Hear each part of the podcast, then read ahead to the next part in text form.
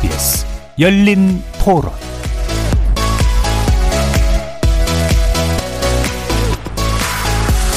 안녕하십니까. KBS 열린 토론 정준희입니다.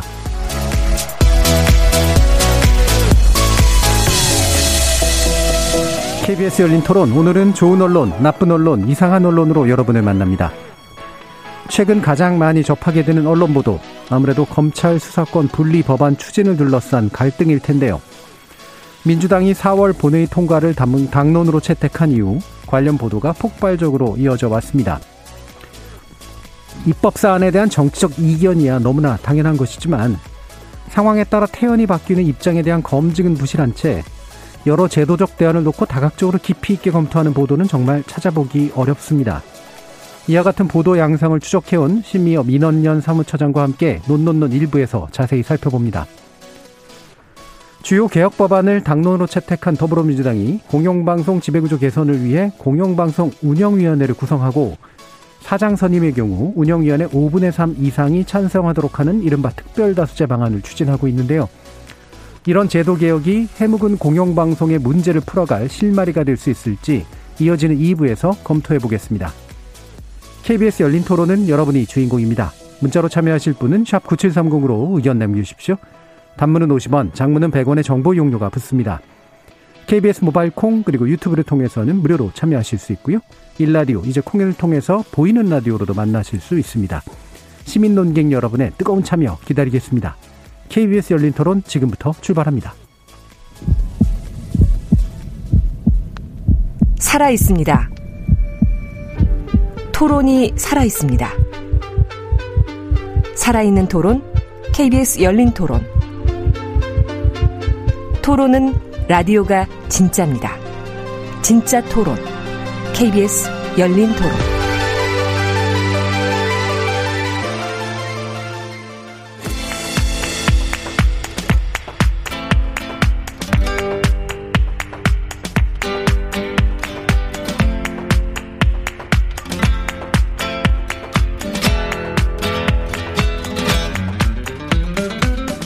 좋은 언론, 나쁜 언론, 이상한 언론?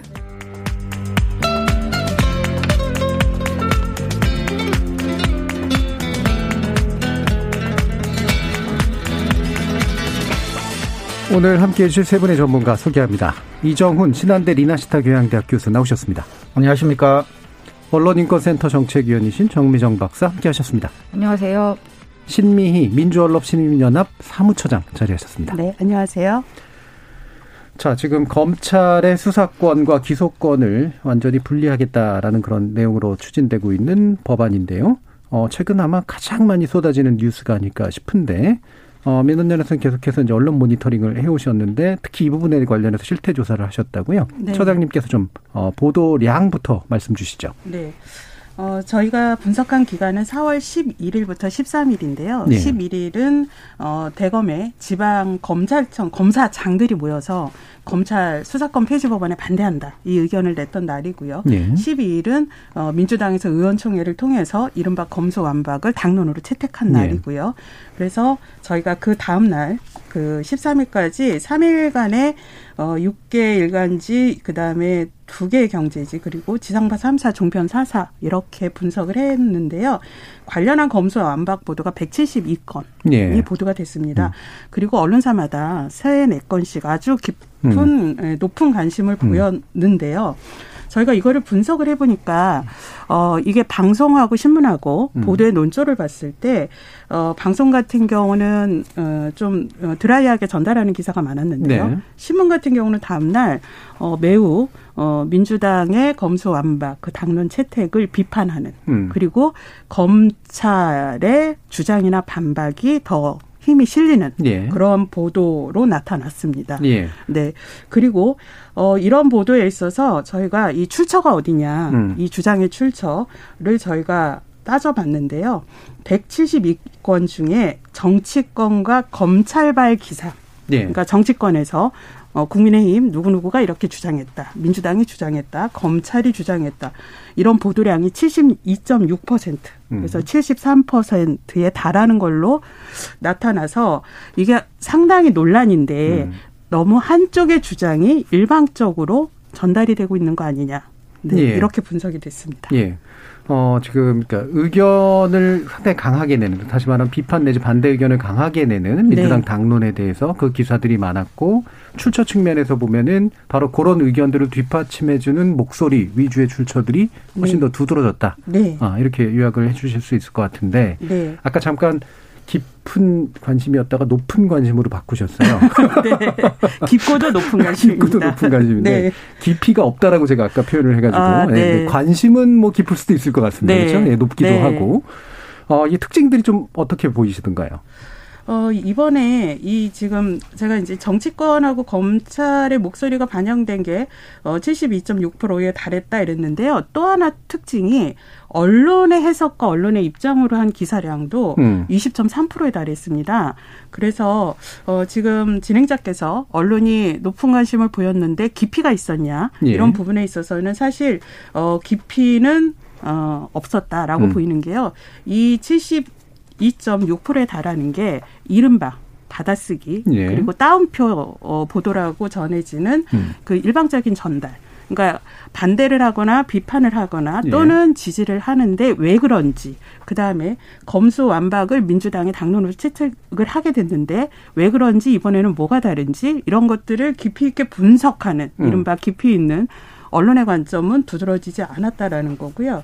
또 하나의 특징은 어 이게 신문들이 이번에 이 어, 민주당이 당론으로 채택한 것에 대해서 제목에 표현한 거를 저희가 살펴봤는데요. 예, 예. 강행, 폭주, 그 다음에 세기, 그리고 독주, 네, 방아쇠 담겼 당겼다. 예. 이렇게 아주 거친 표현, 음. 어, 이른바 대결 구도로 나가는 이런 표현들이 신문에서 매우 두드러지면서 예. 이번에 민주당의 당론 채택이나 검수 안박에 대한 정책 추진을 매우 부정적으로 묘사하는 표현들이 어, 두드러지게 나타났다. 예. 네, 이것도 이번 음. 보도에서 나타난 어, 특징 중의 하나입니다. 음, 강한 묘사. 뭐 네. 뭐 사실 이 부분은 이제 어제 오늘의 일은 아니긴 합니다만 특히 네. 이번에 이제 두드러졌다는 말씀이신데 네. 이게 이제 일반적으로 이제 기사하면 사실만을 건조하게 전달하는 이제 뉴스가 있고 네. 그 사실들에 대한 깊이 있는 분석이나 해석을 덧붙이는 그런 좀 기사, 심층 기사가 있고 보통 의견의 형태로 이제 표현되는 이제 그런 게 있는데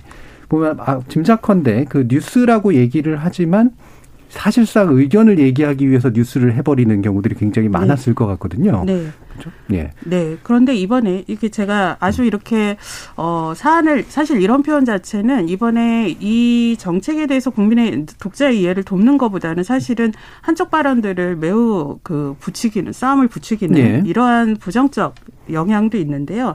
어, 단순히 제목에서 이렇게 한 것뿐만이 아니라 언론들의 주장이 어, 아주 명확하게 나타나는 뭐 사설이라든지 음. 칼럼을 보면은 어, 조선일보 사례 같은 경우 이제 변협에서 비난, 비판한 의견을 강하게 어, 전달을 했는데요.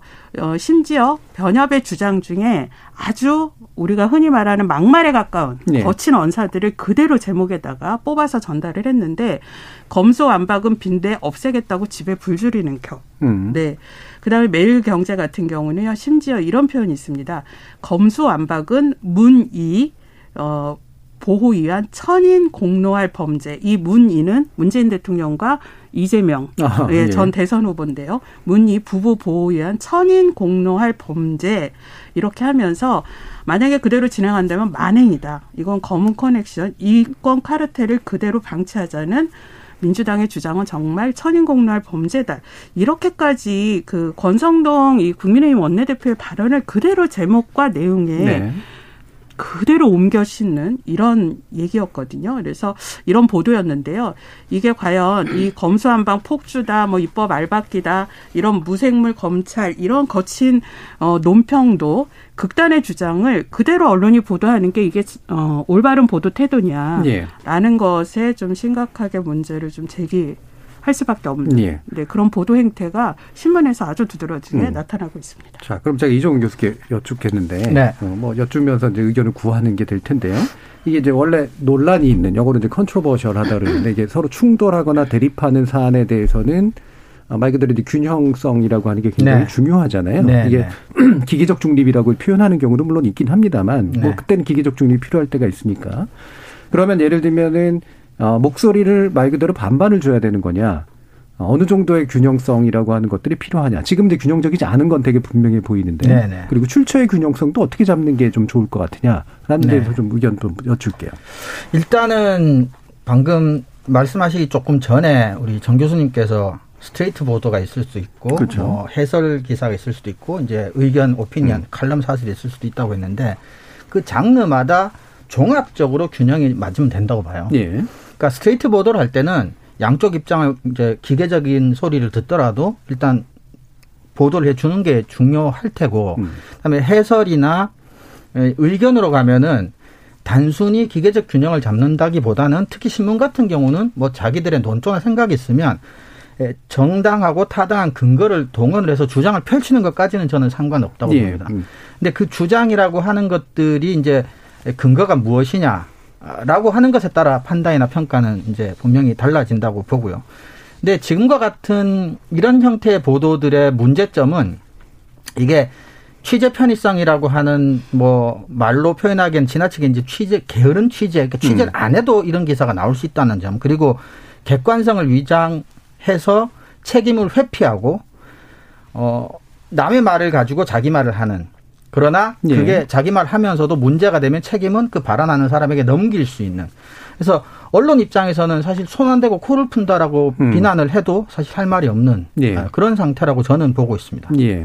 음, 제가 그래서 복화술 저널리즘이라는 표현을 예전에 쓴 적이 있었는데 네. 알고 보면 이제 뉴스라고 전달을 하지만 그렇죠. 인형 이렇게 세워놓고 자기 얘기를 이제 하는 거죠. 자기 입을 아니라 남의 입을 빌려가지고 그래서 스트레이트 뉴스지만 알고 보면 자신의 의견을 내기 위한 어, 뉴스로 포장된 그렇죠. 어, 견해고 그 견해를 전달하기 위해서 누군가의 언사를 되게 선별적으로 이제 가져오는 이제 그런 방식을 쓰고 있다는 건데 또 이 선별 과정에서도 강한 언어를 가져오는 거 분명히 이제 지적을 해줬단 말이에요. 뭐 계속해서 문제들을 우리가 지적했습니다만 어느 정도로 좀 심각하다고 보세요, 정미정 위원님? 그러니까 저는 가장 심각한 문제는 이 검찰 수사권 분리와 관련된 음, 논의에서 이제 반대 의견들이 많다라는 보도가 압도적으로 많았잖아요. 네. 그러면 강렬하고 막 과격한 언어들을 쓰는 것도 문제지만 그 반대를 하는 집단마다 결이 다 다르다는 거죠. 음. 그러니까 왜 반대를 하는지 정확히 어떤 지점에서 반대를 하는지가 분명히 다를진데 그 부분에 대해서 구체적으로 서술하는 기사를 찾아볼 수 없었다는 게 저는 가장 큰 문제라고 생각합니다. 네. 음. 그러니까 과격한 언어를 사용했다고 하더라도 그렇게 된 이유가 있을 거예요. 음. 왜 어떤 부분에 대해서 반대를 하는 건지. 그러니까 민주당이 하필이면 이 시점에서 이 국면에서 그것을 무리해서 진행하려고 하는 그 부분에 반대를 하되 애초에 수사권 분리와 관련해서는 찬성을 한다든지 하면 그 부분이 충실하게 서술이 되었어야 된다는 거죠. 근데 그런 부분이 일체 밝혀지지 않은 상태에서 반대를 하는 그 언어들만을 계속 가져와서 마치 이 반대라는 것이 아주 일관되고 단일한 의견인 것처럼 음. 포장하는 것. 예. 이것은 사건의 본질을 호도하기 때문에 가장 나쁜 부분이라고 생각합니다. 음. 음. 자, 신미애 소장님. 네. 어, 그 사례가 이제 조선일보 아까 그 사례로 들었던 기사인데요. 그 기사 내용에 보면 이번에 이제 민변, 민주사회를 위한 변호사 모임하고 참여연대가 예. 이번 민주당의 이 추진에 대해서 어, 논평을 냈습니다. 예. 그런데 민변도 참여연대도 반대한다. 네, 그렇게 거죠. 나왔는데 예. 사실 민변하고 참여연대는 어, 이렇게 분리되는 원칙은 찬성한다. 예. 그런데 보완해야 될 점이 있다. 음. 그리고 절차상에서 이렇게 서두르지 말고 어, 충분하게 논의와 보완을 거쳐서 해라. 이런 음. 거였는데 어, 조선일보 같은 경우는 어, 이렇게 면밀히 검토해야 된다라는 부분을 그 중에서 아주 자극적인 부분만 따서 민변과 참여연대조차도 그렇죠. 반대하고 음. 비난하고 있다. 이제 이렇게 쓰는 거거든요. 이렇게 되면 모든 주장들이 어, 내용에 상관없이 다 비난과 반대로 예. 한 목소리로 치부되는 그 음. 문제점이 어, 지적하셨던 그런 사례라고 봅니다. 음. 그러니까 의도적으로 단순화하는 방식이죠. 예. 네. 그 외국의 언론이나 대부분의 언론 학자들이 최소한 제목에 따옴표를 쓰지 말라고 하는 이유 중에 하나는 뭐냐면 그렇게 되면 언론사가 그 따옴표 속의 내용과 내가 동의한다는 걸 인정한다는 것이 된다는 거예요. 예. 아니면 자기 얘기를 하든가. 그러면 이게 마치 따옴표라는 것을 통해서 자꾸 이제 면피를 하고 면책을 하려고 하지만 결과적으로는 언론이 그 따옴표 제목에 딴 사람의 말에 자기도 동의하고 있다. 동일한 주장을 펼치고 있다라고 인정하는 것과 사실은 동일한 게 되는 겁니다. 그래서 책임을 안 지려고 한다고 해서 책임을 안 질 수 있는 문제도 아니고요. 그래서 차라리 좀 더 솔직하게 이야기하는 게 낫다는 예. 거죠. 스트레이트에서는 건조하게 중립적으로 보도를 하고 하고 싶은 말이 있으면 칼럼이나 사설에서 어, 하되 타당하고 합당하고 상식에 근거한 이제 근거들을 대면서 주장을 펼치면 되는 거죠. 예. 근데 저는 그 스트레이트 기사들도 지나치게 따옴표 인용만으로 이루어진 게 문제인 것 같아요. 음. 이 사안에 대해서 정말 건조하게 핵심이 무엇인지 지금 논쟁 지점이 무엇인지에 대해서 드라이하게 서술하는 기사는 거의 없어요. 없죠. 사실 누가 이렇게 말했고 누가 이렇게 말했고를 균형이 잡혔다고 하더라도 아주 철저하게 정치인들의 입을 통해서만 균형을 맞추려는 이런 모습으로만 스트레이트 기사가 이루어져 있기 때문에 더 문제인 거죠. 네. 왜냐하면 검찰 발이라고 하더라도 검찰 내에도 다양한 의견을 가진 사람들이 저는 존재할 거라고 음. 봅니다. 수사관도 마찬가지고요. 그럼 그 조직 내에 있는 조금이라도 다른 의견들이 노출이 돼야 되는데 그거 역시 이루어지지 않고 있고 그 오로지 직접 인용만으로 어, 배치를 하는 것만으로 스트레이트 기사들이 다 끝났다라는 것도 문제인 거죠. 그렇죠. 그래서 저는 이런 게 방송 뉴스 같은 경우도 이제 문제라고 생각해요. 예. 어쩔 수 없잖아요. 방송 뉴스는 꼭지가 뭐 1분 30초 길어봤자 2, 3분 여에서 이것을 다 해야 되니까 더더욱 짧게 짧게 아주 드라이하게 사건을 그냥 나열하는데 그치기가 쉬운데 그럴 때일수록 누군가의 말을 그대로 인용하는 것이 아닌 상태의 취재를 통한 기사가 있었어야 되는데 그렇지 못한 것. 그러니까 방송으로서의 한계이기 때문에 그런 기사가 있다기보다는 그것은 게으름의 어떤 핑계가 될 수밖에 없다라는 생각이 예, 듭니다. 그러니까 스트레이트를 쓰는 템플릿이 있는 것 같아요. 예. 그래서 이만한 분량 안에 요만큼 이렇게 인용문이 들어가는 그런 배치되는 빈 구수 빈칸이 있고 그 중간중간에 이어지는 문장들은 그 즉시 쓰면 되는 거고 여기에 누구 넣을 건가 요거 판단해 가지고 바로 전화 걸어 가지고 따오는 이런 방식으로 이제 써서 되게 양산하는 그런 기사를 당연히 그렇죠. 쓰겠죠. 네, 참 딱한 거는 음. 내용은 그렇다 최소한 그렇다 칩시다. 남의 이야기들을 가지고 와서 쓰는 게 뭐 언론의 어찌 보면 기본 출발일 수도 있는데 근데 제목이라고 하는 건 뭐냐면 기자가 취재까지는 아니더라도 최소한 그 말을 따온 사람의 말을 듣고 나서 자기가 머릿속으로 든 정리, 그 사람의 말이 이런 것 같다라고 하는 자신의 생각, 최소한의 생각.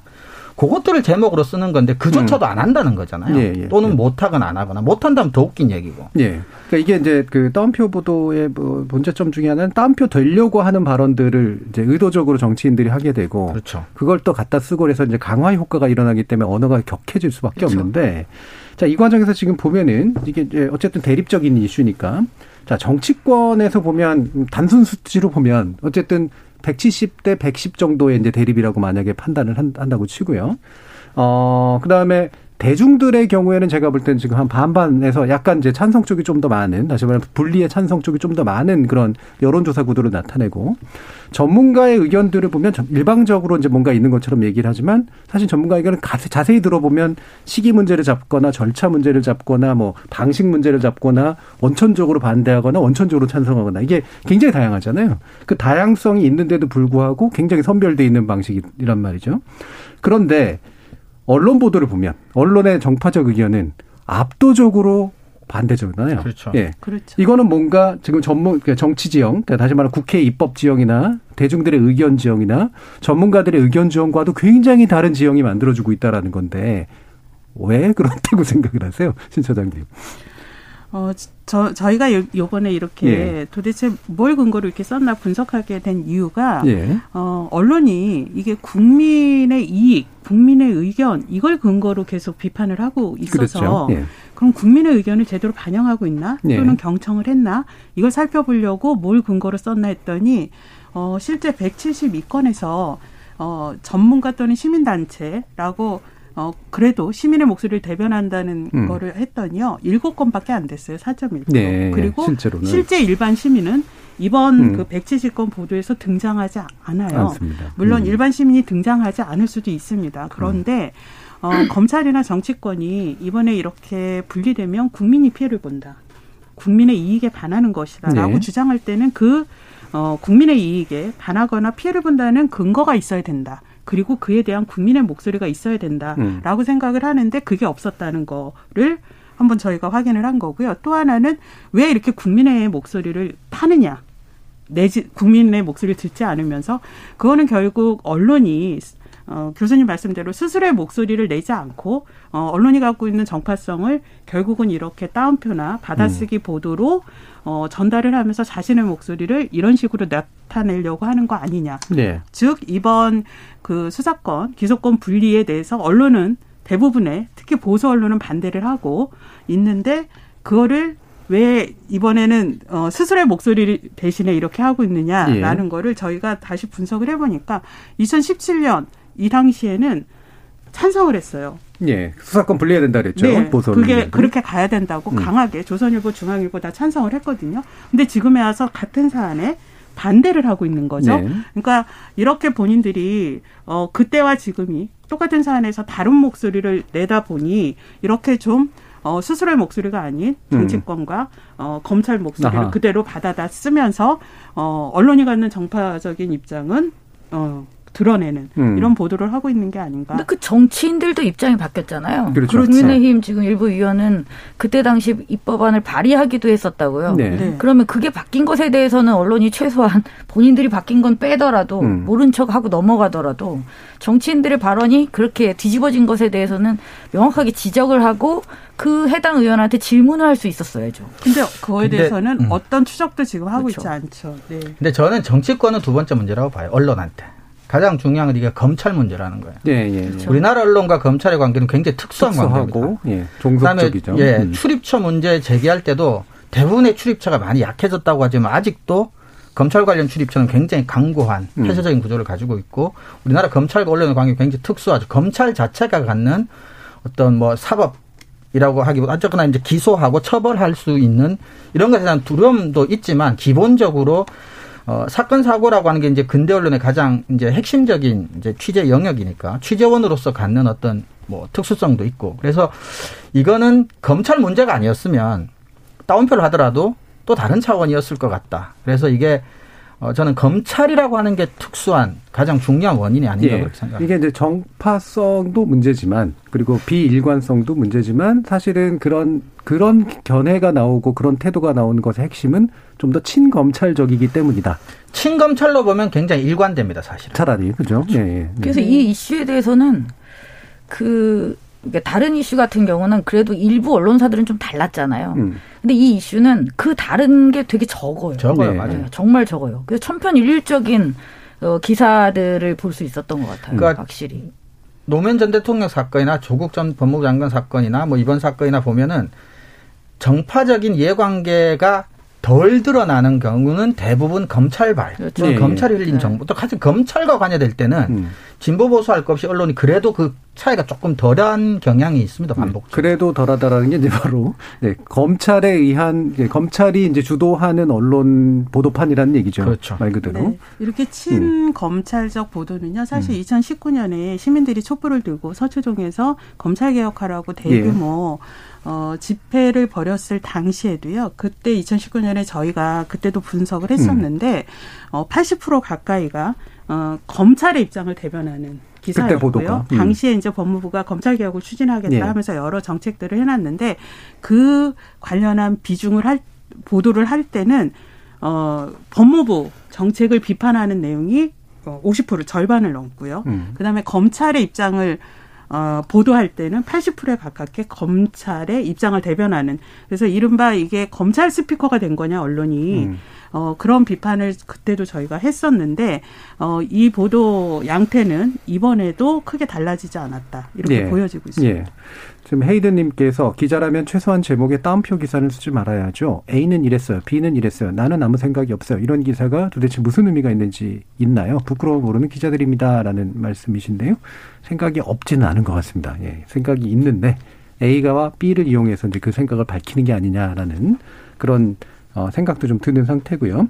자, 그래서 이제 지금 어, 언론별로 그러면 어떤지를 좀 더 짚어보면 좋을 것 같은데 구체적으로 음. 어, 정문정 박사님께서 어, 진보적 성향으로 분류되는 언론들의 보도 경향을 그럼 일별해 주시죠. 참 진보적 성향으로 분리된다는 말도 이제 참 그렇습니다만 썩 동의하진 않습니다만 어쨌든 차별적인 기사들이 있었던 사례는 이제 몇 가지 말씀을 드릴게요. 예. 이제 한겨레와 한국일보 기사를 가져왔는데요. 그러니까 한국일보는 진보 성향은 아니긴 합니다. 네, 그렇죠. 예, 네. 어쨌든 이 원인을 원인에 다가가려고 했다라는 음. 점에서 어, 일관된 어떤 보도의 흐름을 나타내지는 않았지만 음. 부분적으로는 지적할 만한 부분들을 지적했다라고 음. 볼수 있을 것 같습니다. 그러니까 한겨레 같은 경우 김건희 주자, 주가 조작 의혹 검찰 중립 시험대 되나 라는 기사가 있었고요. 그러니까 이게 검찰 내부에서도 어, 그동안의 스스로의 관행을 돌아봐야 되지 않느냐라는 이야기가 나온다는 얘기를 전하고 있었습니다. 예, 예. 어, 그리고 한국일보에 건판 출신 여 의원들 부장검사 봐주기 수사 질타. 그래서 검찰이 기소권을 독점한 상황에서 항상 제 식구 감싸기로 처분을 내렸던 것이 바로 이런 불신을 자초한 것이 아니냐라는 비판을 또한 어, 전하고 있었습니다. 근데 이 기사들이 이런 식의 법안이 나오게 된 어떤 근본적인 이유의 일부를 지적했다라는 것에는 저도 이제 동의를 합니다만 이렇게 파편적인 몇 개의 기사는 너무 부족하다라는 생각이 들, 듭니다. 그래서 저는 역시 아쉽습니다. 예. 네. 그러니까 뭐 굳이 진보 성향으로 얘기하기보다는 나름대로 이제 구조를 짚는 그런 보도들에 대해서 얘기해 주셨는데 그게 한겨레하고 한국일보였고 한국일보는 대체로 이제 중도 성향이니까요. 한결 네. 예. 네, 제가 눈에 띄는 기사가 하나 있었어요. 예, 예, 예. 그래서 그 기사를 가져왔는데 이게 이제 동아일보의 칼럼입니다. 4월 20일자 칼럼인데 검사가 제왕된 나라에서의 검찰 개혁. 음. 그래서 이 사람이 이제 그 표현을 씁니다. 검수 완박은 누가 봐도 부당하다. 하지만 이 칼럼 그러니까 다른 그 내용하고는 약간 좀 다르더라고요. 검찰 직접 수사가 너무 많다. 음. 검사가 수사 전면에 나서지 않고 수사에 스며들도록 하는 것이 개혁이 아니겠느냐 하면서 왜 이 검찰 수사권을 분리해야 된다라는 이야기가 나오는지에 예, 예. 대해서 이해를 하고 그 방향은 올바르다라는 이야기를 음. 하면서 이것을 좀 더 합리적으로 풀어가야 한다라는 내용을 담고 있었어요. 예. 그러니까 제가 어. 볼 때는 그동안 동아일보의 어떤 논조하고는 음. 확실히 다른 그래도 어쨌든 어, 이것에는 반대하지만 또 다른 의견을 담았다는 측면에서 저는 이 칼럼이 굉장히 좀 인상적이었습니다. 음. 이번에 그 동아일보가 예. 조선일보, 중앙일보와는 좀 다른 좀 그 결이 입장을 예, 견지하는데요. 음. 어, 그보다 일주일 앞서서 4월 12일 사설에서 여는 무모와 검소완박 검은 조직 이기주의에서 물러서라. 음. 이것도 어, 지금 여당에 이렇게 에, 속도 내는 것에 대해서는 어, 지적을 하지만 음. 이 검찰의 조직 이기주의에 대해서는 예. 아주 꼬집습니다. 이게 어 선진국 검찰은 수사권이 있어도 직접 수사는 자제한다. 음. 이러면서 우리나라처럼 방대한 분야에서 직접 수사를 하는 나라는 없다. 음. 이러면서 어 동아일보는 이번 사 사안에서 어 지금 말씀하신 대로 어 그렇게 문제를 짚는 거는 좀 눈에 띄는 보도로. 예. 그럼 이쪽 계열들은 이제 주로 수사 기소의 분리를 원칙적으로 찬성하는 입장에서 보도를 하거나 또는 이 부분에 대해서 약간의 우려를 약간 양비론적으로 갖고 있다고 하더라도 현재와 같은 논의가 생겨난 것에 주된 어떤 원인 제공자는 그렇죠. 어, 검찰의 검찰이죠. 기존의 과도한 네. 수사라든가 이제 뭐 비인권적 수사라든가 아니면 여러 가지 뭐 별건 수사니 뭐니 이렇게 네. 문제가 됐던 어떤 것들이 자초한 면이 크다. 요렇게 네. 이제 아, 본 견해들이라고 네. 볼 수가 있을 것 같고 뭐 보수 성향이라고 불러야 될지 또는 대다수 언론이라고 불러야 될지 또는 어, 대체로 이제 상당히 강하게 현재 민주당을 비판하는 목소리라고 봐야 될지 그쪽 네. 언론들은 신민희 처장님 좀 말씀해 주시죠. 네. 뭐 보수 성향 언론 대표적으로 이제 조선일보, TV조선, 어, 조선 미디어 그룹으로 불리는 이 조선 매체들이 가장 강, 하게 어, 네. 어, 중앙일보와 함께 어, 비판을 하고 있는데요.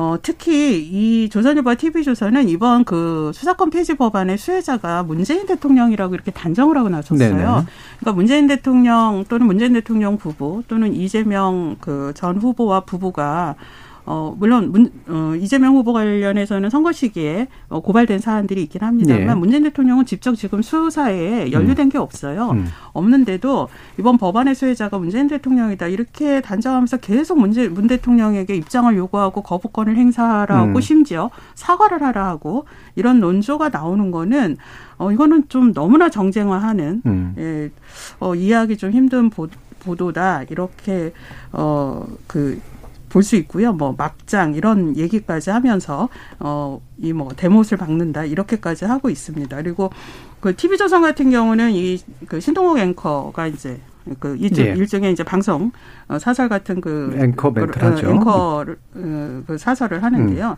이게 검찰 제도를 껍데기만 남기고 이렇게 해체하는 법안을 이렇게 화급하게 서두르는 역시 이제 어렵다 이해하기 음. 어렵다 이러면서 이거는 더불어민주당이 막으라는 게 정치 보복이다.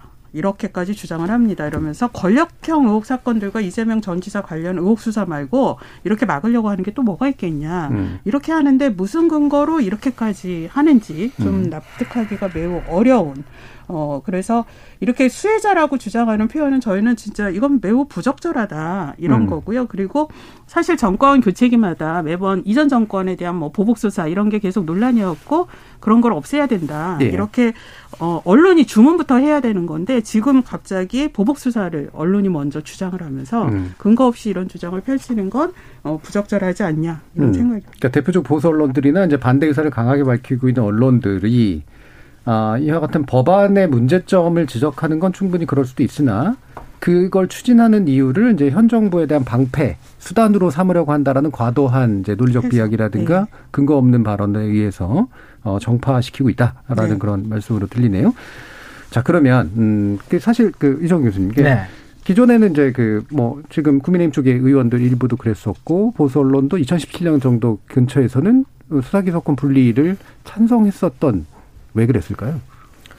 아마 그 사실은 언론도 검찰의 기소권하고 수사권이 분리돼야 된다는 원칙 자체에 예.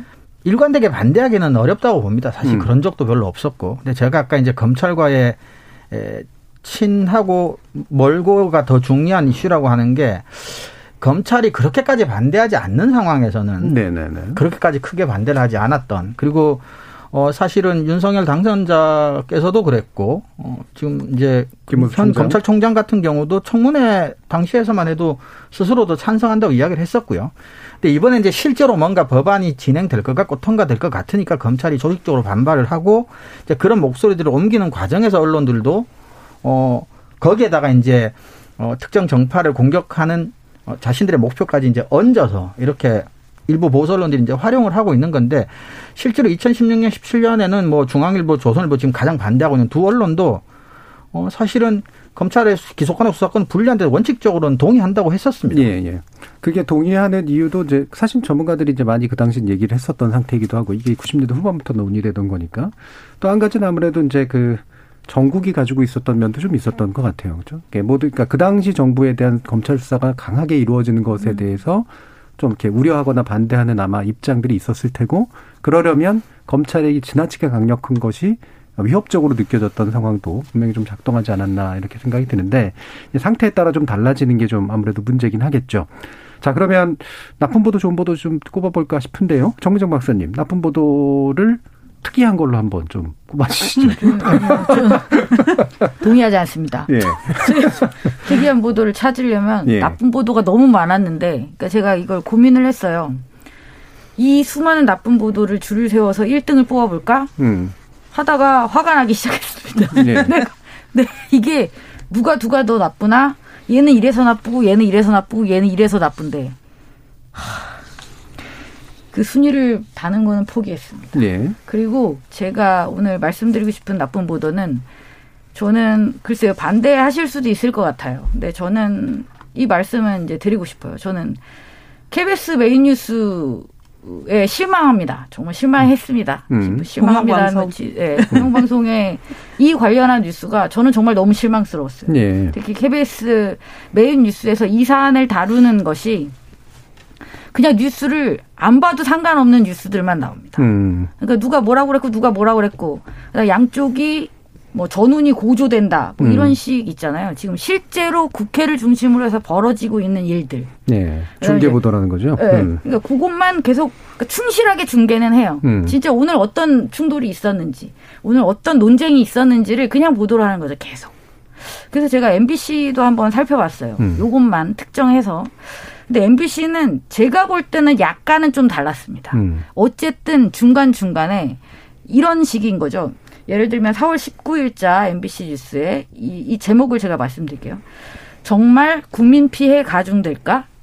수사 기소권 분리 주요 쟁점은 음. 해서 중간에 코너를 꼭지를 넣고 어쨌든 생각을 합니다. 예. 이 얘기를 하는 거예요.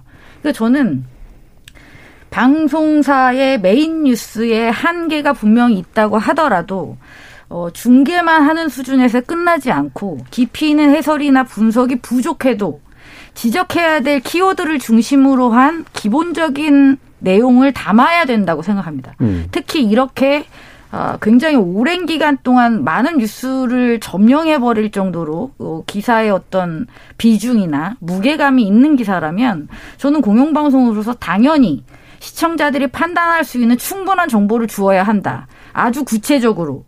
하지만 공영방송 뉴스에서 메인 뉴스에서 그것을 그냥 단순히 중계하는 수준으로 머물렀던 것은 전 너무 비겁한 태도였다고 봅니다. 예. 제가 볼 때 가장 나쁜 뉴스는 그것입니다. 예. 그러니까 어느 정도 뭐 어, KBS 입장에는 그럴 수도 있을 것 같은데 지금 네. 뭐. 굉장히 조심스럽겠죠. 네. 누구 어느 정파에 속하는 것처럼 보일 수도 있는 상황이니까 그래서 뭐 그건 충분히 이해가 가는데 그래서 검토할 건 좀 검토해 줄 필요가 있었는데 그렇죠. 정말 이런 주장이 맞을까 저런 주장이 맞을까 그러면서 그러니까 그런 내용이 좀 너무 없었다. 반대의 어느 한편에 음. 서라는 것이 아니라요. 음. 아까도 말씀드렸지만 반대의 다양한 결 그 다음에 이렇게 강력한 주장이 나올 수밖에 없었던 근본적인 원인. 네. 그 다음에 실제로 수사권이 분리되었을 때 그럼 경찰은 이것을 감당할 수 있는가. 그렇죠. 그리고 이것을 분리했을 때 그러면 전반적인 제도상의 문제는 없는가. 음. 이거는 솔직히 어떤 편을 들지 않아도 마땅히 들어가야 되는 내용들이잖아요. 음. 저는 그 부분이 없었던 것, 부재했던 것에 대한 지적을 말씀드리는 겁니다. 예, 신 처장님. 네. 지금 공영방송 KBS 보도에 대한 아쉬움을 얘기를 하셨는데 이게 수치로도 나타납니다. 예. 그 3일 동안에 KBS는 6건으로요. MBN의 5건에 이어서 가장 보도량이 일단 적었습니다. 음. 어, MBC가 9건, SBS 10건, 음. TV조선 10건을 할때 예. 이제 절반 수준밖에 안 했고요.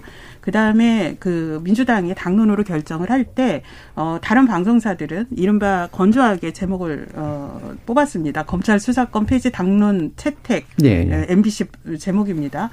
어, 그다음에 검선 완박 법안 만장일치 당론 채택 이렇게 SBS 제목인데요. KBS는 검찰 수사권 폐지 당론 총력 저지가 붙습니다. 아, 예. 그래서 당일날 다른 방송사 어, 보수적으로 평가받는 종편도 이렇게 하지 예, 않았는데 예.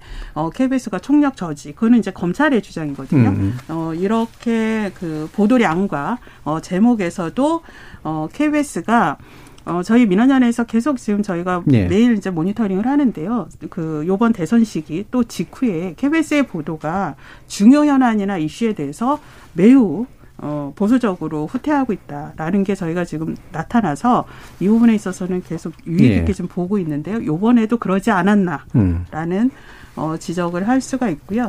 그 다음에 뭐 저는 나쁜 보도로는 그 조선일보가 민주당 문의 지키기 법 간행 이런 막장이 있나 이런 음. 사설은 네. 정말 근거 없는 음. 어 이런 주장들을 어 이 유력 일간지들이 이렇게 음. 사설에서 하는 거는 어 정말 도움되지 않는 보도다라고 예. 생각을 합니다. 자, 그럼 좋은 보도 이종훈 교수님. 네, 그 이런 음, 굉장히 중요한 이슈에서 어, 어떤 의견을 갖고자 하는 시민들이 그런 기사 많을 필요는 없습니다만은 이게 정말 어디서부터 어떻게 진행된 이슈고 왜 분리하면 분리해야 되고 뭐 국민들에게 피해가 간다는데 그 피해는 무엇인지 궁금할 때 찾아볼 수 있는 기사가 예. 한두 개라도 있으면 저는 그게 좋은 기사라고 생각을 하는데 예, 관련해서 그냥 짧게 지금 시간이 없는 것 같아요. 제목만 몇 개 말씀드리면요. 그나마 한겨레가 4월 21일자 여기 말한 모든 날짜는 인터넷판 기준입니다. 음. 검경 파쇼 논쟁부터 수사권 폐지 논란까지 수사권 조정 68년사라는 제목으로 예, 예. 그나마 역사적인 역사적으로. 사실들을 좀 음. 그리고 우리나라만의 어떤 맥락 정보를 좀뭐 주는 기사였고요. 그리고 아까 이제 KBS 얘기 나왔는데 KBS가 또 반쯤은 좋은 기사가 하나 있었습니다. 4월 19일 인터넷에 올라와 있는데 검찰 수사권 폐지 왜 문제라는 건가요? 라는 제목의 일종의 팩트 체크 비슷한 기사인데 네네. 근데 아쉬운 거는 왜 문제인지에 대해서는 자, 세하게 설명을 해 줬어요. 근데 또 한쪽에서는 필요하다고 주장을 그렇죠. 하는데 왜 필요한지에 네, 왜 네. 필요한지에 대한 설명은 없어서 음. 어, 제가 검색의 한계인지는 모르겠지만 이 기사만 놓고 보자면 문제이고 근데 왜 문제인지만 설명하는 것처럼 오해될 수도 있는 네, 기사가 수사권 폐지의 문제점은 설득력 있게 제시했는데 네, 음. 네 그러다 이제 좀 친절하게 설명해 주는 거고요. 그나마 음. 또 이제 외국 사례와 비교하는 fact check 기사들이 많았는데 다들 부분적으로만 이쪽 저쪽 교묘하게 음. 사실은 fact check라는 이름으로 특정 쪽의 의견만 이렇게 좀 옮겨주는 기사들이 많았는데 SBS 4월 22일에 검수완박 해외 사례도 제각각 사실은 이라는 기사는 네, 네. 그런 어, fact check 기사까지도 fact check의 대상으로 해서 결론은 결국은 우리나라의 검찰 그리고 우리나라의 검찰과 경찰의 관계 그리고 우리나라의 정치적 맥락이 중요하다. 음. 단순히 비교해서 수사권이 있다 없다라는 것은 어, 별로 중요한 얘기 같지 않다라고 결론을 내리고 있는데 이 기사도 괜찮은 기사로 네. 보였습니다. 네. 그런데 두 단계네. 하나는 적어도 이제 외국하고 비교라도 제대로 좀 해주는 거라도 하는 게 1단계고 네, 비교할 때 단순히 이제 비교해가지고 있다 없다로 비교하는 게 아니라 네네. 맥락에 맞는 네네. 어떤 해석이 필요하다라는까지 간 것. 그래서 네. fact check를 fact check한 그런 케이스까지 예 소개를 해주셨습니다. 아 뭐 오늘 이제 어느 정도 중재안이 이제 수용되는 그런 분위기로 가서 어, 극단적인 대결은 좀 이제 잦아들지 않을까라고 하는 그런 생각이 좀 들긴 하는데요. 이런 걸 계기로 어, 제도적인 대안이 왜 그독 그간 이렇게 자꾸 제한이 됐었는지 이 제도적인 대안은 또 앞으로 어떻게 마련해 나가야 되는지 이런 부분에 대한 여러 가지 논의들이 좀 이어졌으면 좋겠습니다.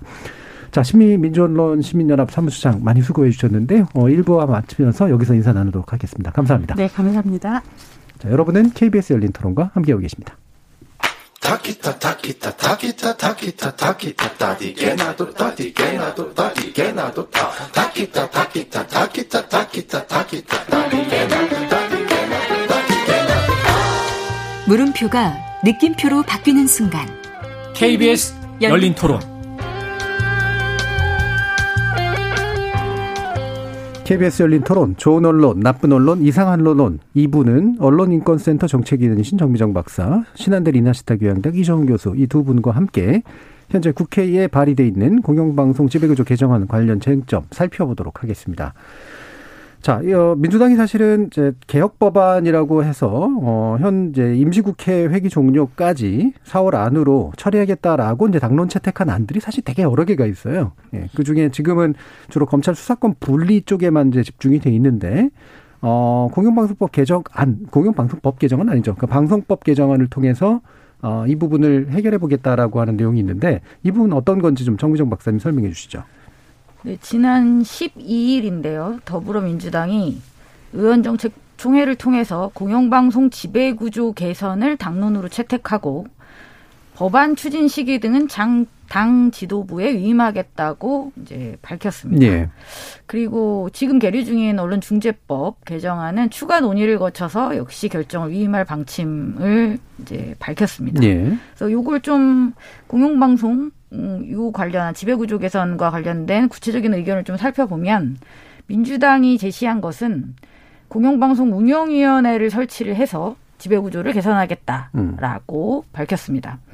공영방송 이사회를 운영위원회로 이제 개편을 하고 이 운영위원들을 이제 스물다섯 명으로 이제 확대를 하는 내용입니다. 네. 그리고 그 운영위원회의 구성은 국회, 정부 추천 인사, 지역 대표, 학계 전문가, 현장 전문가 등으로 이제 구성을 하겠다. 그리고 그 이제 스물다섯 명이죠. 그 운영위원회가 특별 다수제를 통해서 공영방송 사장을 선출하는 안이라고 설명하고 있습니다. 예. 네. 어, 기본적으로 이제 지금 이제 막 빨리 추진하겠다라기보다는 이제 당 지도부에 위임해서 뭐 되도록이면 빨리 하겠지만 시간적인 어떤 일정은 당이 이제 추진하는 방향에 맞춰서 해보겠다. 근데 뭐 어쨌든 거대 어 민주당이 하는 거기 때문에 한다면 이제 꽤 실현 가능성이 있는 이제 그런 방식이긴 한데 그 개정안의 어떤 나름의 의의랄까요? 뭐 구체적인 어떤 부분에 대한 이종훈 교수님의 생각은 어떠신가요? 어, 지금 당선인도 그렇고요. 어, 이제 곧 이제 여당이 될 야당의 입장도 그렇고 공영방송과 관련해서는 이제 공정성 논란이 항상 이제 우리 사회에서는 많은데 그 공정성 논란이라는 건 사실은 정파적인 유불리에 대해서 어, 상대방 의견을 공격하는 용도로 사실은 많이 이제 악용이 된 측면이 사실은 있는데 예. 저는 공영방송과 관련해서 가장 중요한 덕목을 하나만 꼽으라면 저는 사실은 독립성이라고 생각을 합니다. 네. 정치 권력, 자본 권력부터 독립만 되면 공정할 수도 있고요. 스스로 책임을 질 수도 있는 문제인데 그런 점에서 저는 어 사실은 지배구조 개선 문제는 굉장히 중요하다라고 생각을 합니다. 근데 그동안 계속해서 뭐 시민 학계 계속해서 이제 요구를 하고 있는데 이게 잘 안 되는 이유는 정치권의 결정이 이제 안 되는 거죠. 여당일 때 입장과 야당일 때 입장이 바뀔 때마다 달라지면서 정치적인 이제 이해관계만 자꾸 따지다 보니까 그래서 저는 어떤 형태로건 지금보다는 조금이라도 나아진다면 나아지는 쪽으로 결정이 된다면 저는 찬성을 하고 싶은 그 정도로 공영방송의 독립성이 굉장히 중요하다 저는 그렇게 생각을 하고 예. 있습니다. 아니 근데 이게 되겠어요? 지금 공영방송 운영위원회가 예. 아니 정말 진지하게 예. 질문을 드리는 건데요. 저는 약간 좀 이 안 자체가 좀 뜬금이 없었어요. 예. 왜냐하면 지금까지 뭐 어, 물론 학계가 이걸 뭐 리드했다고 볼 수는 없지만 중심으로 많이 논의를 해왔었잖아요. 예. 이 얘기를. 그리고 민주당에서도 고민을 계속 해왔던 걸로 알고 있어요. 근데 이 안은 지금 갑자기 튀어나온 아니에요. 이 음. 25명 운영위원회를 꾸려서 하겠다는 것은 저는 좀, 좀 당황스러웠습니다. 일단. 음. 당황스러웠 근데 일단은 왜 25명인지 도 그렇고 갑자기 왜 이사회를 운영위원회로 바꾸려고 하는지에 대한 뜬금없음에 대해서는 저도 동의를 합니다. 사실은 그동안 얘기해 왔던 것하고는 조금 결이 다르고 또 그것에 대해서 설명이 뭐 외부적으로 알려진 게 별로 없기 때문에 근데 저는 이거 공영방송 지배 구조라든지 그다음에 수신료 같은 재원 문제를 접할 때마다 느끼는 좌절감은 이게 5년마다 계속 그냥 반복되면서 그냥 말만 하고 끝나고 말만 하고 끝나고 한 게 벌써 이제 상당히 오래 지속되고 있고 예.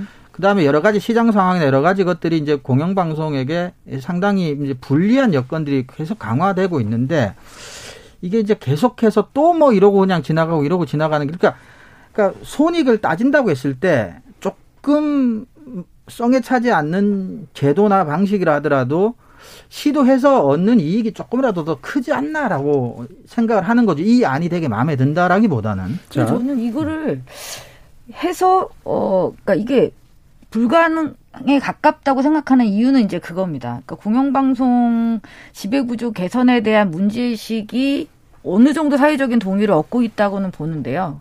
이게 지배구조만 고칠 수는 없는 문제다라고 뭐, 보면 그렇죠.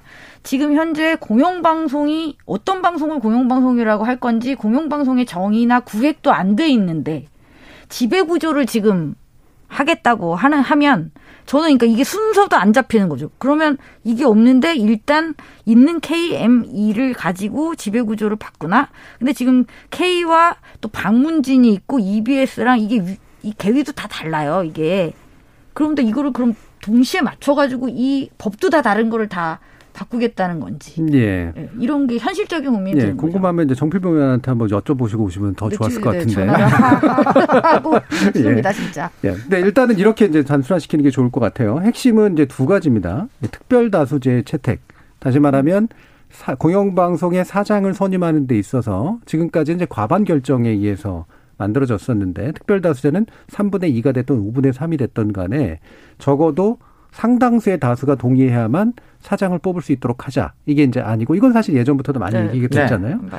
이 특별 다수제 채택은 운영위원회 제도를 새로 도입하지 않고 그냥 현재 이사회 제도 안에서도 이제 도입을 할 수가 네. 있죠. 네. 그렇죠. 지금 이제 뭐 7대 6, 뭐 7대 6, 8대 3 뭐 이런 식으로 이제 막 8대 3, 6대 3이죠. 네. 자, 이런 식으로 이제 구성되어 있는 구조가 대체로 이제 여권이 어, 다수의 이사를 그렇죠. 절대 다수의 이사를 이제 추천하는 상태로 만들어지니까 그래서 그들이 과반을 넘기면 무조건 사장을 선임할 수 있기 때문에 주로는 집권 여당이 추천하거나 대통령이 추천한 사람들로 구성된 세력이 자신의 입맛에 맞는 사장을 선출할 수 있다라는 구조를 바꿔보자라는 게 이제 특별 다수제니까요. 그렇죠.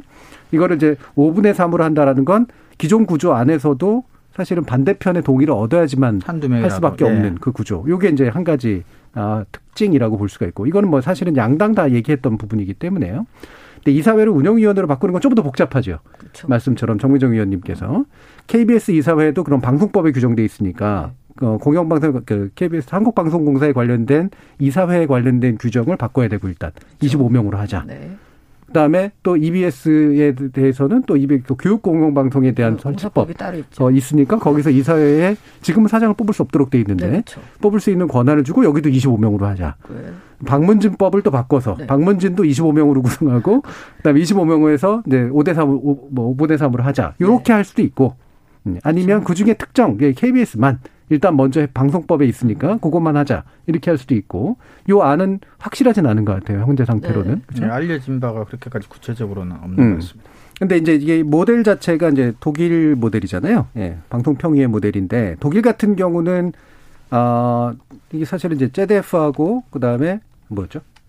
독일 공영방송 이제 두 개가 있는데 원이 있고 이제 투가 있는데 여기서 이 대략 한 60명 정도 선으로 방송 평의회를 만들어서 그 두 개 방송사에서 노조도 추천하고 뭐 시민단체 그렇죠. 추천하고 막 각 지역 다 추천해 정치인을 수를 좀 줄여가지고 이들이 이제 어, 크게 구성해가지고 여기서 사장을 구조, 어, 결정하도록 만들어내는 그런 시스템. 이거를 일단 참조한 거로 이제 확실히 보이긴 하죠. 근데 이게 60명까지 하기는 어려우니까 대략 대표성을 확인, 어, 확보하려면 25명 정도로 해야겠다. 아마 요 정도로 지금 판단하고 있는 그런 문제인 것 같습니다. 그런 것 같아요. 예. 그게 자, 그렇게 막 줄일 수가 있는 걸까요? 그러니까 이게 나름대로 이제 계산해 놓은 건 있어요. 예를 들면 아. 이제 정치권 추천 부분 있고 아, 그렇죠. 어, 노조 추천 부분이 있고 네, 지역 그 자치단체 추천 음, 부분이 있고 음. 해서 최소 구성해 보니까 25명이 나오더라 음, 음. 해서 이제 제한된 거긴 하죠. 예. 네. 자, 그러면 이와 같은 이제 그 시스템이라고 하는 게 이제 학계에서 많이 논의됐던 것들이라서 어, 이 부분을 이제 좀 도, 입하려고 하는 것은 나름대로 이해가 가는 구석이 있는데. 네, 그렇죠. 일단 네. 취지는 이해가 그렇죠? 안 가는 건 아닙니다. 음. 네. 그래서 이제 특별다수제를 우선적으로 기존 제도 중에 일부만 바꿔서 특별다수제 요소를 도입할 거냐. 요게 이제 사실은 국민의힘 쪽에서도 박성중 의원도 어, 냈던 아니고 집권 전에 민주당이 또 냈던 아니기도 하고 사실 이제 이 부분에 있어서 굳이 따지면 양당 다 특다제의 도입에 대해서는 찬성하고 있는 음, 입장이죠. 네, 네. 예. 그런데 문제는 또 이제 특별다수제의 요소를 도입하려고 했더니 어, 이게 이제 방송의 영구장악 악법이다라고 주장하는 그런 분들이 계십니다. 일부 시민단체나 또는 이제 방송사에서 소수노조라든가 이런 데서 지금 주장을 하고 있는데 어떻게 보세요? 저는 그게 좀 이해가 안 가던데요? 예. 이 주장이 사실 이해가 참 안 가죠. 네, 방송은 영구장악한다. 근거가 없어요. 아무리 예. 저도 이제 찾아봤는데 왜, 왜 이게, 그니까 그분들이 주장하는 반대의 그 문구? 문구가 음. 그거잖아요. 그 언론 노조 계열의 노조들이 방송을 영구 장악하는 법이다. 왜? 어떤 구조로 이게 가능한가, 그러니까 그죠? 예. 왜 그게 왜 어디서 그런 음. 그런 나 얘기가 나올 수 있을까? 저도 일단은 연구 장악이 가능한 가상의 시나리오 같은 게 만들어져야 되는데 저도 제 머릿속에 그게 잘 안 만들어져요. 예. 그러니까 이들의 구호가 그래서 음, 상당히 좀 내용을 전혀 오해하고 있거나 아니면 내용을 이해하고 있다라도 일부러 내건 구호에 좀 더 가까운 것 같아요. 이를테면 언론노조 계열이 공영방송 사장을 뽑고 결국은 연구 장악한다 그러면 말 그대로 언론노조가 추천하는 운영위원이나 이사가 5분의 3을 차지해야 되잖아요. 그렇죠. 예, 논리적으로 따지면. 그렇죠. 또는 적어도 언론 노조가 절반 정도는 차지하고 나머지는 언론 노조하고 비슷한 의견을 가지고 있을 그렇죠. 어떤 몇몇 뭐, 들어가고 예, 음. 이런 사람들이 이제 정당에서 추천된다거나 이래야지만 가능한 구조인데 왜 이런 주장을 펼칠까? 이 부분은 그, 상당히 좀 의아스러운 측면이 근데 한 가지 걸리는 것은 비슷한 시기에 어, 특정 정당의 국회의원과 KBS의 특정 노조가 이렇게 공동으로 주최한 세미나에서 한 언론학자가 어, 언론 노조 계열의 노조가 공영방송에서 완전히 다 빠져나와야 된다라는 음. 주장을 어, 그래야지 방 공영방송이 개선이 된다라는 주장을 펼쳤는데 그거랑 이거랑 주장의 결은 같아요. 주장의 결이 같죠. 예. 네. 그래서 이게 뭐 완전히 뜬금없는 주장 같지는 않은데 생각을 비슷하게 하는 사람들이 동시다발적으로 주장을 펼치니까. 근데 이 주장 자체가 일단 근거가 없이 그냥 주장만 제기가 되니까 교수님도 아까 말씀하셨지만 가능이라도 하려면 언론 노조 쪽에 추천권이 굉장히 많아야 그렇죠. 되는데 민주당 네. 안에 그렇지는 않지 않나요? 어, 전혀 안 그렇죠. 그러니까 네. 이게 무슨 굉장히 복잡한 추천 구조를 지금 가지고 있어서 예, 예. 오히려 우리가 더 혼란스러운 건데 음. 음. 근데 노조가 지배할 거라는 거는 이건 완전 또 다른 얘기가 되는 거죠. 이거랑은 예. 저는 상관관계를 찾기가 어렵습니다. 그러니까 현재 이제 이사 추천 구조는 대통령 그다음에 그 국회의장이니까 이제 결국은 정당별로 이제 나눠서 음, 그렇죠. 추천을 하는데 네. 대체로 이제 7대 6이나 뭐 6대 3이나 이런 이제 구조를 네, 가지고 그렇죠. 건데 7대 이거는 7대 4. 어, 7대 4. 음, 7대 4. 예. 근데 이 구조를 가지고 있는데 이건 눈에 좀 보이잖아요. 대충 그렇죠. 이제 여권이다 야권이다라고 해서 보통 나눠지게 되는 성향을 가지고 있기 때문에 그런데 이제 지금 25인으로 이제 추천 얘기되고 있는 건 정당에서 추천, 추천할 수 있는 목이나 정치권 몫이 한 3분의 1 정도뿐이 안 돼요. 네, 국회가 여섯, 정부가 예. 둘, 광역단체장 협의회가 넷, 그렇죠. 방송 관련 학회가 다섯, 예. 방송 직능단체가 여덟. 그러니까 음. 계산도 잘 안 돼요. 뭐 5분의 3이면 15명이 음. 언론 노조 추천권이 15명이어야 돼요. 네. 그런가요? 그러니까 방송 직능단체가 굳이 말하면 이제 관련이 있는 건데 네. 이게 8명인데 이것도 이제 노조도 있지만 뭐 기업이라든가 노조만 있는 게뭐 아니라 네. 여러 가지 협회체들이 이제 존재를 하기 때문에 방송기자협회니 뭐 네. 해가지고 그 협의체들이 뭐 비슷한 계열이라고 다 퉁칠 수도 있긴 있겠습니다만 이들의 시각에서 음. 보면 근데 이렇게 한 방에 이제 특정 노조가 어, 사장을 추천, 그러니까 사장을 선임할 수 있을 절대 다수를 장악할 수 있는 추천 구조가 전혀 아닌데 왜 이런 주장을 펼치는 것인가? 라는 이제 궁금증과 의문들이 나서죠. 그렇죠. 이 부분은 오해의 바탕을 두고 있거나 의도적으로 오독시키고 있는 이제 그런 방식을 취하고 있어서 저도 이 네. 안에 대해서는 되게 비판적인 입장이지만 네. 이 주장에 대해서는 전혀 이해가 안 가는 거죠. 그러니까 음. 굳이 그렇게 과격한 이상한 주장을 하지 않아도 이 안 자체는 지금 이 안 자체 한계라든가 문제를 그렇죠? 지적할 네. 수 있죠. 네. 네. 굉장히 그렇죠. 많은 이야기를 할 수 있거든요. 음. 그리고 어쨌든 우리는 그런 논쟁을 통해서 안을 이제 다듬어서 만들어 가야 되는 그렇죠. 거니까 지금 음. 상황이 그렇다면 저는 생산적인 논의장으로 좀 들어왔으면 하는 바람입니다. 예. 그럼 이제 이 부분도 이제 연관해서 보죠. 사실 특별다수제 이야기는 박근혜 정부 시기에 이제 그, 그 당시 야당이었던 민주당 쪽에서 학계 일부하고 해서 이제 얘기가 나왔죠. 그래서 기존 구조에서 특정 정치 성향에 의한 이사들이 과반을 절대 과반을 차지하게 되는 그런 부분을 어, 고려하더라도 그 이상으로 뭔가 동의를 얻어야지만 사장 선임이 가도록 하도록 만드는 구조를 하자. 그 당시 이제 여당이었던 어, 새누리당이 거부를 했죠. 거부를 했다기보다는 이제 그 굳이 이제 통, 통과를 시키지 않는 그런 국회 분위기였는데 그 당시 다수당은 어쨌든 민주당이긴 했습니다만 과반 다수는 아니었었기 때문에 자 근데 이 안이 문재인 정부 집권하고 총선으로 인해서 민주당이 거대 여당으로 바뀐 상황에서도 추진이 안 됐단 말이에요. 안 이유가 뭐라고 보세요? 항상 처지가 달라지면 의견도 달라지고 음. 입장도 달라지는 거 아니겠습니까? 예. 저는 어디든 그 공영방송에 대한 정치인들이 가지고 있는 태도는 어, 확실히 문제가 있다고 봅니다. 음. 네. 그러니까 사실은 그 아주 냉정하게 말하면 그 당시 민주당은 아, 민주당에 의해서 다시 한번 정권의 재창출이 가능할 거라고 믿었을 테고 그다음에 국회 구조가 적어도 그 이후로 4년 이상 갈 테니까 아직은 시간이 충분히 있다라고 판단을 해서 이게 급한 문제가 아니라고 이제 봤겠죠. 그렇죠? 그러니까 이제 야당에서도 이제 이제는 걸고 나오고 있는 이제 국민의힘 계열에서 특별다수제 도입하자라고 했더니 이제 그냥 특별히 거기에 대해서 반응을 안 하는 그런 방식으로 갔기 때문에 이건 승자들이 늘 선택하는 그런 네, 구조인 그렇죠. 거는 맞는 것 같아요. 네. 일단 그게 가장 중요한 문제 같고 사실 또 한 가지는 특별다수제 자체 한계도 있잖아요. 아, 그렇죠. 예. 실제로 이제 지금 뭐 언론 노조 같은 데서도 그렇고 처음에는 특별 다수제를 찬성하다가 사실 약간 또 애매한 입장도 가기도 하고 그랬어요. 핵심 이유는 특별 다수제를 하게 되면 밋밋한 인물이 뽑힌다. 사실 이거였거든요. 일단 시간이 너무 오래 걸려. 불필요한 소모적인 논쟁에 빠지게 될 가능성이 크고 그렇게 되면 누구 누구에게나 반대를 받지 않는 사람이 음. 되어야 된다라는 게 사실 좀 문제가 있을 수가 있죠. 예. 사실 이제 그게 사실 고려될 문제이긴 하거든요. 네. 왜냐하면 공영방송은 공영방송이기도 하지만 방송이기 때문에 그러니까 미디어 기업은 되게 기민한 기업이어야. 되는데 그럼 역량 있는 CEO가 이제 와야 되는 건 맞잖아요. 여러 가지 면에서. 그렇죠. 근데 역량 있는 CEO를 뽑는 게 굉장히 어려워지고 무난한 CEO를 뽑게 되는 그런 경향이 생긴다. 이게 한 가지고 또 한 가지는 말 그대로 이제 계속 비토를 놓게 되면 네. 반대 그룹에서 절대로 동의를 안 해주게 되면 영원히 그러면 사장을 못 뽑는 상황이 올 수 있는 거죠. 그래서 특별다수제가 가지는 한계가 분명히 있다라고 지적을 한 목소리도 있었기 때문에 그것도 이제 약간 이 부분을 어, 수면 밑으로 내려가게 했던 그런 목소리이기도 했는데 요번에는 이제 그 안은 있더라고요. 일정한 기간을 정해서 만약에 음. 합의를 하지 못하면 음. 음. 그거를 뭐 과반으로 돌리거나 아니면 여타 다른 방식으로 돌려서 일정 기간 안에 사장을 뽑을 수 있도록 하는 구조로 만들자로 했기 때문에 그 부분에 대한 고려는 좀 진행이 됐던 것 같기는 합니다. 어. 그래서 어떻게 보세요? 특별다수제 자체는 좀 필요하다고 생각을 하시나요? 저는 아까도 음. 말씀드렸지만 사실 완벽한 제도는 사실 뭐 힘들고 예. 그래도 최선을 다해서 그나마 이제 좋은 제도 또는 개선을 해서 이제 안을 내고 어, 실행을 하는 게 이제 당연히 이제 옳은 얘기긴 한데 이 공영방송 지배구조나 공영방송 재원 수신료 같은 문제는 정치인들 입장에서는 음.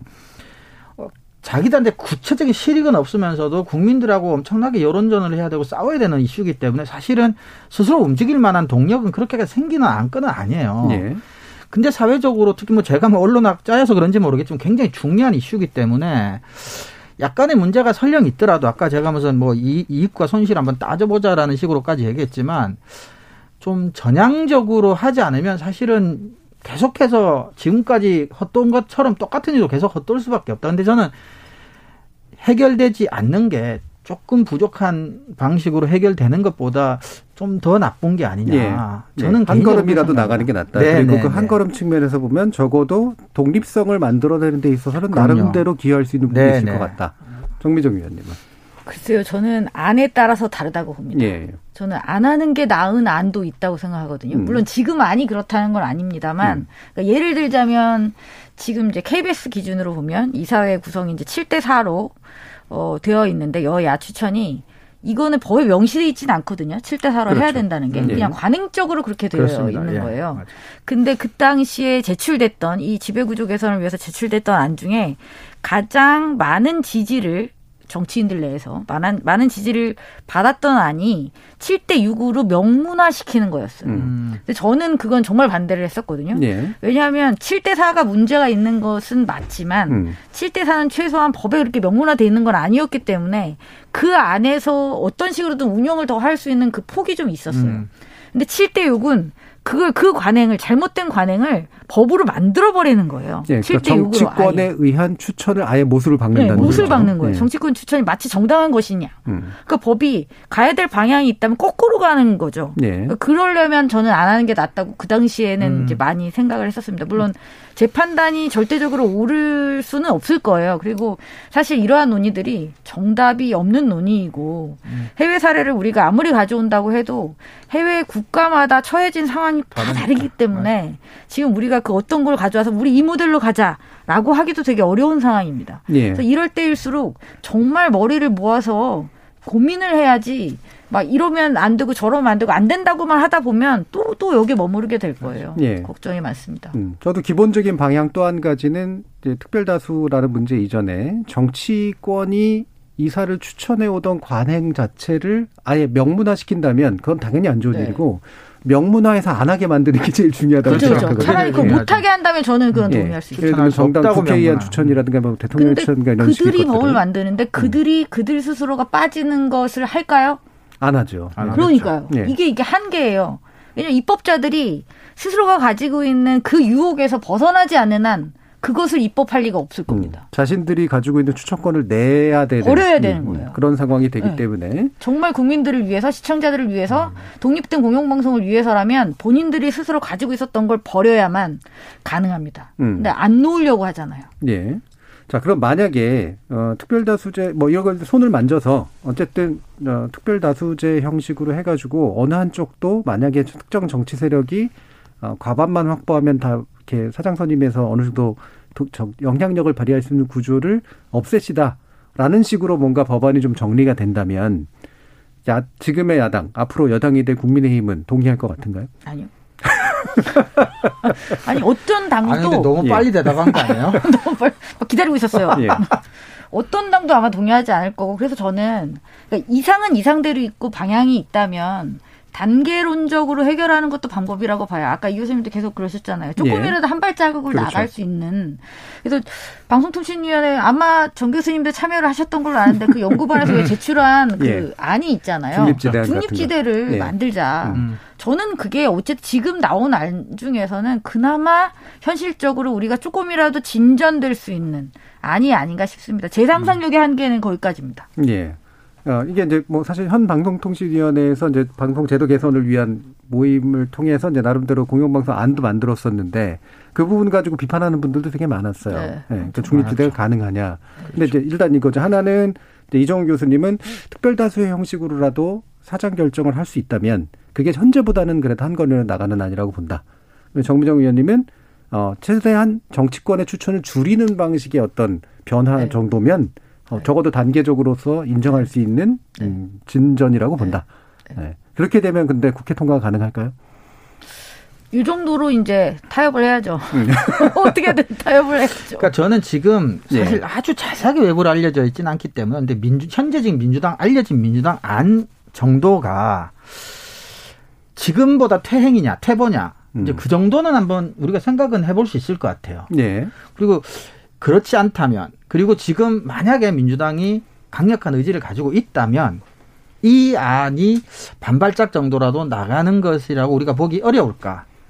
라는 생각을 저는 한다는 거죠. 저도 이제 굳이 말하면 그런 입장 쪽에 좀 가까운데 과거보다는 어쨌든 반발짝 내지 한 발짝이라고 나가는 안에 좀 더 가까운 건 맞고 한계가 굳이 있다면 아까 정미정 위원님께서 지적하신 것처럼 우리나라 공영방송의 구조가 좀 복잡하기 때문에 그렇죠. 건드려야 될 손 너무 많은 거죠. 손이 사실. 많죠. 네. 방문진법도 건드려야 되고 EBS법도 EBS 도 건드려야 되고 방송법에 방문지는 정수장학회 지분 문제도 있어가지고 복잡해요, 이거 이렇게 막 복잡해요. 25명 이거 쉽지 않습니다. 뭐 방문진의 이사를 그런 식으로 만들면 어. 된다라는 쪽으로 갈수 있겠죠. 그러면 방문진법을 25명이 됐건 뭐 15명이 됐건 간에 그래서 약간 현재보다 어, 구성원을 좀 늘려서 음. 거기에서 이제 복잡한 이제 결정을 할 수 있도록 만들어주는 구조로 가자 라고 얘기하는 쪽은 좀 가능할 것 같고요. 근데 이 부분이 만약에 이제 어 만약에 현재 여당 안이 그러니까 지금 민주당 안이 부족한 부분을 좀 보완을 해서 말씀 방금 말씀하신 그런 부분까지 포함해서 특별 다수제 정도의 취지를 가지고 이 사회 구조를 정치권에 의한 추천분을 줄이는 방식으로 어느 정도 어 보완된 안을 만든다라고 한다면 어, 현재 이제 그 야당이, 그러니까 앞으로 여당이 이거를 반대하기는 하겠지만, 왜냐면 뭐 승자의 이제 구조상 당연히 그렇죠. 그렇겠죠 그렇죠. 어, 그러면 이게 이게 검찰 수사권 분리 문제하고 유사해지거든요. 그러면 민주당은 이 그럼에도 불구하고 다수당으로서의 어떤 과반 의석을 가지고 있으니까 추진할 것이냐, 추진해야 하는 것이 맞다고 보느냐, 그렇지 않느냐. 음. 정민정 박사님. 저는 뭐라도 하는 게 일단은 좋다고 봅니다. 예. 아, 전 왜냐하면- 추진 안 할까봐 겁나는 거지. 그러니까 뭐. 이루어지든 이루어지지 않든 음. 사실 그 지금 문재인 정부에서도 미디어 정책과 관련된 논의가 많이 노출되지도 않았고 활성화되지도 않았잖아요. 예, 예. 그럼 여지까지 뭐 하다가 이제 했냐고 여러 가지 말을 할 수는 있습니다만 그럼에도 불구하고 어떤 시점에든 간에 공영방송에 대한 주의 환기를 시키고 이 논의를 자꾸 불붙이는 것. 음. 저는 이 시도 자체가 긍정적이라고 봅니다. 예. 지난 음. 5년도 아무것도 미디어 언론 관련해서는 거의 한 게 없다 라고 말들을 하고 또 다가 새로 들어설 정부도 인수위나 뭐 선거 공약 이렇게 보면 미디어 언론은 거의 사실은 별 게 없거든요. 그래서 언론 학자로서 가장 두려운 건 사실은 뭐 악플보다 무플이라고 정말 음. 계속 아무 일도 일어나지 않고 개선할 게 천지인데 예. 그냥 공회전 하는 게 사실 제일 두렵거든요. 음. 그래서 이 정도 아니라도 썩 만족스럽진 않지만 그이 정도 변화라도 해서 어쨌거나 정치권이 영향을 미칠 수 있는 구조만이라도 좀 줄이는. 없애거나 줄일 수만 있다면 저는 뭐 한 표 던질 수 있을 근데 것 같아요. KBS나 MBC는 싫어할 것 같아요. 그 얘기는 나중에 제가 한번 네. 취재해보고 어, 다음번 논논에서 실제로 어떤 의견을 가지고 계신지 한번 다뤄보도록 하겠습니다. 자 오늘 KBS 열린 토론 논논논 코너는 이것으로 모두 마무리하겠습니다. 오늘 토론 함께해 주신 언론인권센터 정책위원 정미정 박사, 신한대 리나시타 교양대학 이정훈 교수 두 분 모두 수고하셨습니다. 감사합니다. 고맙습니다.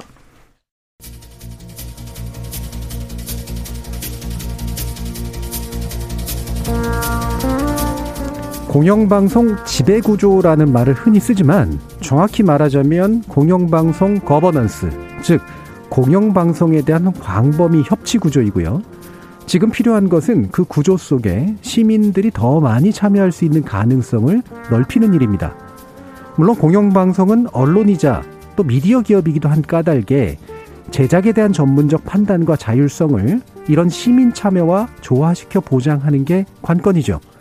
이 방향으로 한 걸음이라도 더 나아가는 개혁이라면 저는 환영합니다. 참여해주신 시민 논객 여러분 감사합니다. 지금까지 KBS 열린 토론 정준이었습니다.